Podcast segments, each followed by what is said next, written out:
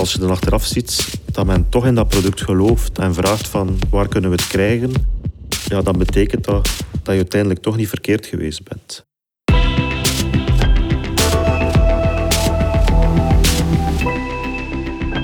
Dag dames en heren en welkom bij de podcast van Failing Forward. Wanneer we aan ondernemen denken, dan denken we altijd aan de vele successen die we overal zien. Maar niet elk ondernemersverhaal bestaat louter uit successen. Want ondernemen gebeurt met vallen en opstaan. Failing Forward dus. Natuurlijk zou het jammer zijn om die interessante levenslessen niet te delen, zoals in deze podcast. En deze keer zit ik samen met Jerry Polet van Sensings. Zeg die naam goed? Ja hoor. Perfect. Dag Sherry. Um, ja, Sensings, wat voor een bedrijf is dat precies? Goh, een bedrijf hebben we opgericht begin dit jaar. Uh, in eerste instantie focussen wij ons op uh, healthcare. En wij helpen eigenlijk uh, ziekenhuizen met het tracken en tracen van materiaal binnenin, binnenin het ziekenhuis. Ja, dat is wel een hele boterham. Maar wel de toekomst, denk ik dan. Ja, dat is eigenlijk Internet of Things, maar dan in de healthcare. Ook wel eens genoemd Internet of Medical Things. Ja, waarbij dat heel het internet, alles zal ja, geconnecteerd zijn met auto's, met uw microgolf, met alles gewoon. Inderdaad, alles. Internet of alles, Things. Internet is iets waar je al, een sector waar je al lang in werkt. Want, als ik het zo mag formuleren, je bent echt een, een serie-ondernemer. En ik heb zelfs gevraagd aan jou tijdens het voorgesprek van eens een lijstje te maken. Je hebt het hierbij, zo'n zo een, wit papierken met zo allemaal namen op. Weet je nog welke bedrijven het allemaal zijn? Ja, hoor, ik ben eigenlijk begonnen begin de jaren negentig. Uh, mijn aller, allereerste bedrijfje heette. Maclab?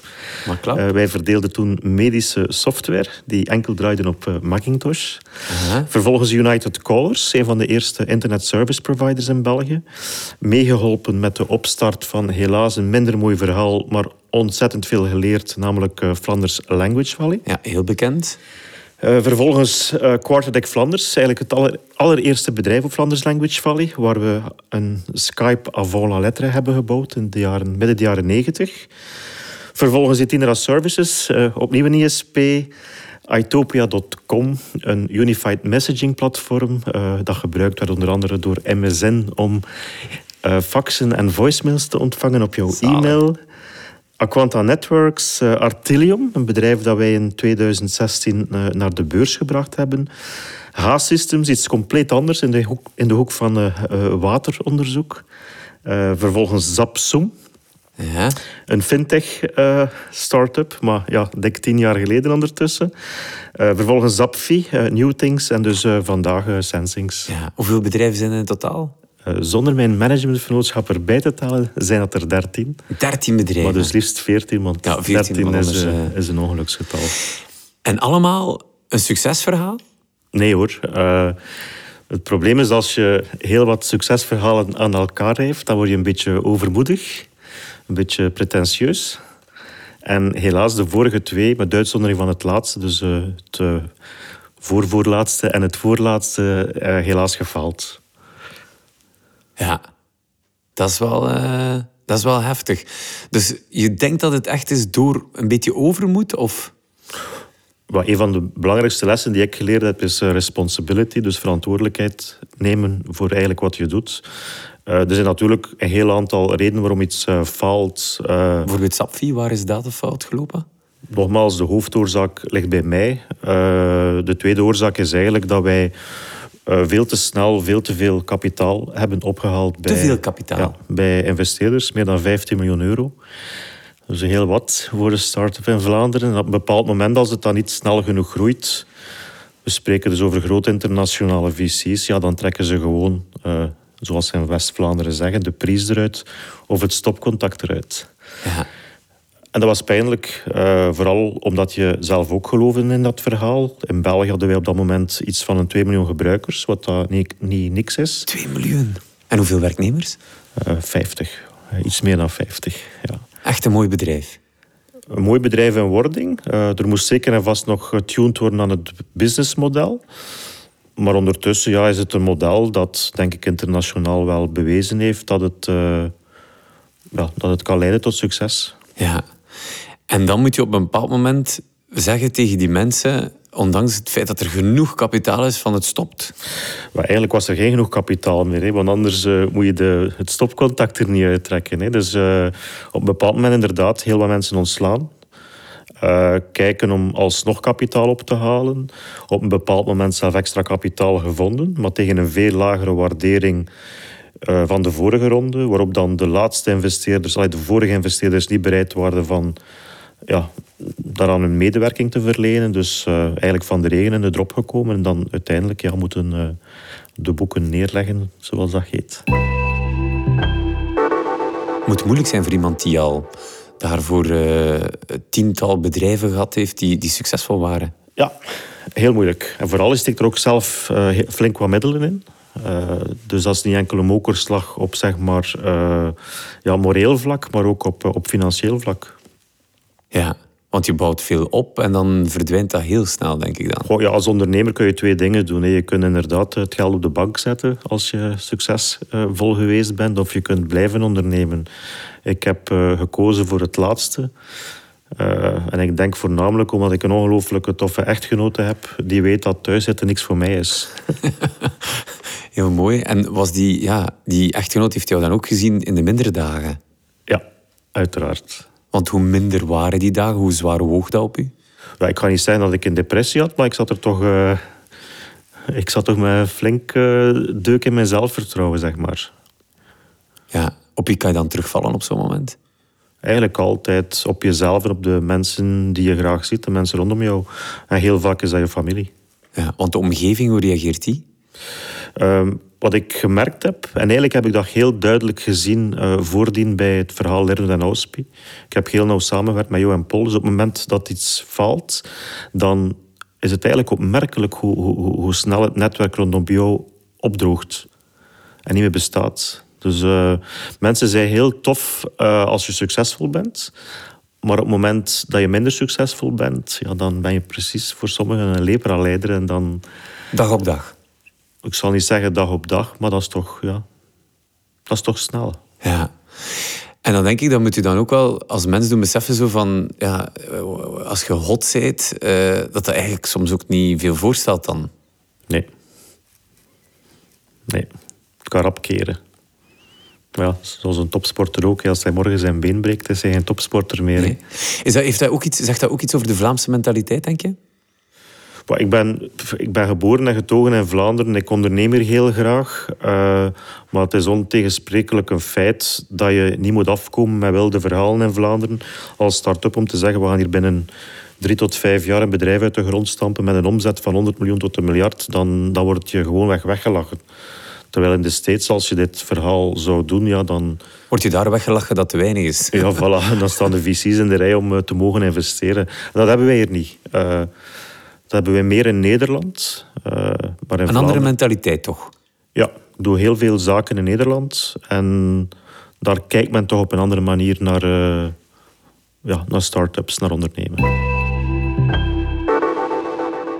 Je hebt dus de, het, het absolute bij wijze van spreken failing meegemaakt als ondernemer. Hè? Een faillissement, de boeken moeten neerleggen, 50 mensen op straat. Hoe kruip je uit zo'n dal?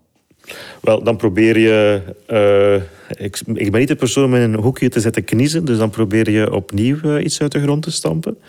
En ik ben er ook opnieuw iets uit de grond uh, gestampt. New Things. Ja, ik wist geen goede naam. En mijn echtgenote zei, jij doet altijd nieuwe dingen. Waarom noem je het niet New Things? Dus nieuwe dingen. en zo zijn wij uiteindelijk begonnen. We hebben toen iets heel moois gemaakt. Um, samen met Dimik jou ongetwijfeld eh, bekend. Heel mooi product gemaakt, een aantal internationale prijzen gewonnen, op een aantal podia gestaan. Welk product was het precies? Het was eigenlijk ja, opnieuw Internet of Things, een soort van gateway die alles met alles kon verbinden, om het eenvoudig uit te drukken. Um, maar dat verhaal is ook uh, op de klippen gelopen. Dus dat waren twee failing forwards uh, naar elkaar.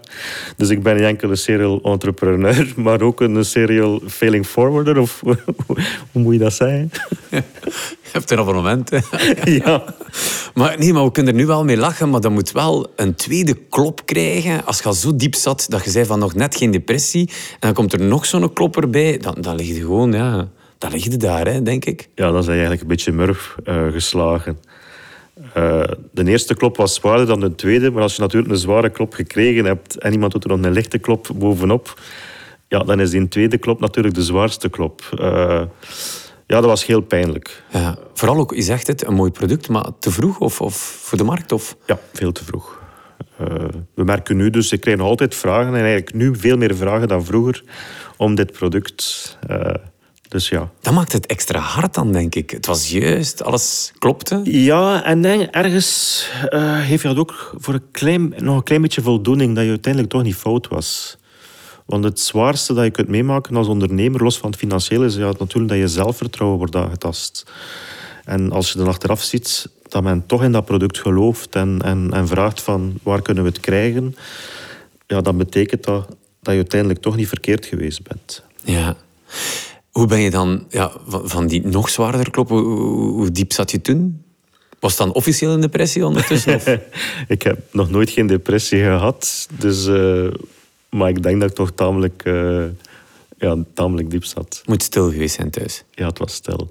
Maar nogmaals, in een hoekje zitten kniezen, dat lost, dat lost niks, niks op. Dus je vrouw zei van... Ai, gaat er weer voor? Of? Ja, uh, opstaan. Jezelf oprapen en er weer voor gaan. Met een deuk in het zelfvertrouwen? Of? Uiteraard met een deuk in het zelfvertrouwen. Maar wat zeg je echtgenote dan is van... Ja, uiteindelijk, wat als ze jou nooit niet kunnen afpakken... is jouw uh, je ervaring en je kennis die je al die jaren hebt opgedaan. De samenvatting van deze Failing Forward-campagne. Ja. Is dat zo? Ja, vallen. En inderdaad, met die ervaring van het vallen... terug opstaan en weer doorgaan. Ja. En dat heb je ook gedaan, hè? Dat heb ik gedaan. En ik hoop dat het nu geen derde keer is dat het valt. Met Sensings. ja, klopt. Ja. Ga je nu... Blijf je bijleren als serieondernemer? Want je hebt een tiental verhalen. Maar denk je nu weer... Is het eigenlijk een meerwaarde, die twee falingen die er geweest zijn? Het is zeker een meerwaarde geweest. Je mag ook niet vergeten, als we kijken naar heel de, de, de internetsector, waar ik toch ondertussen bijna ja, 20 jaar actief in ben, dat is een heel mature sector geworden. Dus iedereen kent die sector. En 20 jaar geleden was het eigenlijk makkelijker op basis van een wild idee om kapitaal op te halen. Wat dat vandaag uh, veel moeilijker is. Op zich is dat niet erg. Het is gewoon een matuurdere uh, sector geworden. En natuurlijk heb je heel wat lessen geleerd uit het verleden die je nu kunt uh, hopelijk hergebruiken. Want dat wil je ook doen, je boodschap doorgeven, de lessen die je hebt opgestoken doorgeven aan anderen. Ja. Want ik weet, je hebt zo zes lessen. Klopt. je kan die zeggen? Ja, ik, moet ik er enkel de titel zo even kort... De titel en kort uitleggen. Dan, zijn we, dan hebben we zes mooie tips van een serie ondernemer en een serie fail forwarder. Ja, dus de eerste les is eigenlijk dream. Dus je mag nooit niet bang zijn om te dromen, om luchtkastelen te bouwen. Ze moeten natuurlijk uh, realistisch zijn. Zelfs in Vlaanderen durven dromen. Zelfs in Vlaanderen durven dromen dream. Uh, de volgende is intuïtie. Heel vaak voel je, heb je een buikgevoel dat zegt van die richting of die richting. En je doet het niet. Uh, dus dat is ook een heel belangrijke les. Eigenlijk uh, vertrouwen op jezelf, op je buikgevoel. Voor mij de belangrijkste les is eigenlijk responsibility of verantwoordelijkheid. Ik heb het daar straks al gezegd. Het is heel makkelijk om als iets fout gaat om de schuld op iemand anders uh, te steken. Maar uiteindelijk heb je er zelf wel voor gekozen om ditgene te doen wat je op vandaag doet. Dus, uh, het is wel gezonder, hè? alles steken op de omgeving als mens. Om, om ja, maar daar raak je eigenlijk niet verder mee. Het is zelf, door, door, door eigenlijk zelf verantwoordelijkheid te nemen en dan wanneer nodig jezelf te kunnen vergeven, dat je, dat je opnieuw kunt vooruit geraken.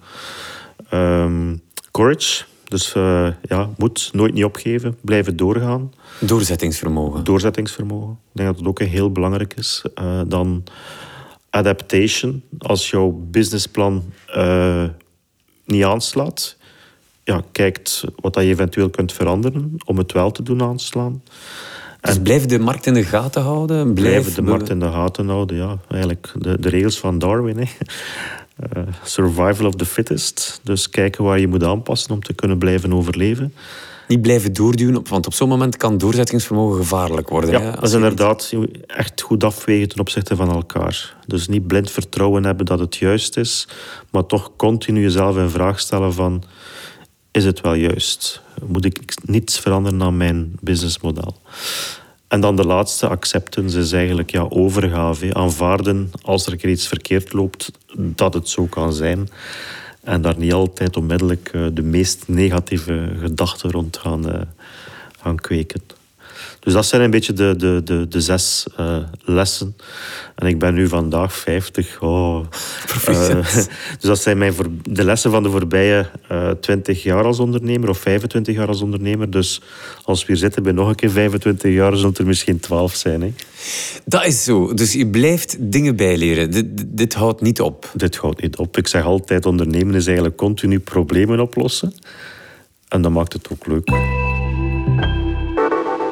En klopt het dan ook, want je bent uh, een ervaringsdeskundige, dat, dat inderdaad failing forward, dat het, dat, dat het falen je verder brengt, vooruit brengt, dat daar de lessen zitten en niet alleen in, zoals je zelf hebt meegemaakt, enkel successen, waardoor je soms ietsje te uh, arrogant wordt, bij wijze van spreken? Ja, uiteraard. En ik denk ook, uh, naarmate je, je verder onderneemt en meer ervaring opdoet, zie je ook waar je je wel en niet moet op focussen. Als jong ondernemer, en pas op, daar is niets verkeerd aan. Hè, dan probeer je heel veel zaken te doen waarvan eh, heel vaak zaken niet nodig zijn. Of eigenlijk energie vergen die je beter op andere domeinen zou kunnen besteden. En naarmate dat je ouder wordt, of als je meer ervaring hebt, uh, leer je wel van ja, op die zaken te focussen die, die echt belangrijk zijn, die, die er echt toe doen. Ja, mooi.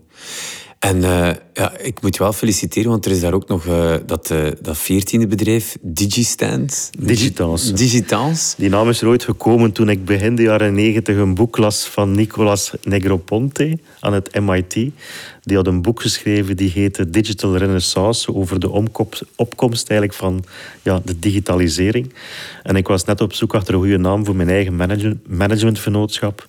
En ik heb toen uh, gekozen. Dus eigenlijk kort samengevat de digitale renaissance. Ja, en ik vind het zalig om te zien, dus op je LinkedIn kan je dat ook zien, dat bij sommige bedrijven stopt het dan, uh, de einddatum staat erbij, ja. maar bij Digitans, dat, dat blijft doorgaan en bestaat al 24 jaar. Hè. Ja, klopt.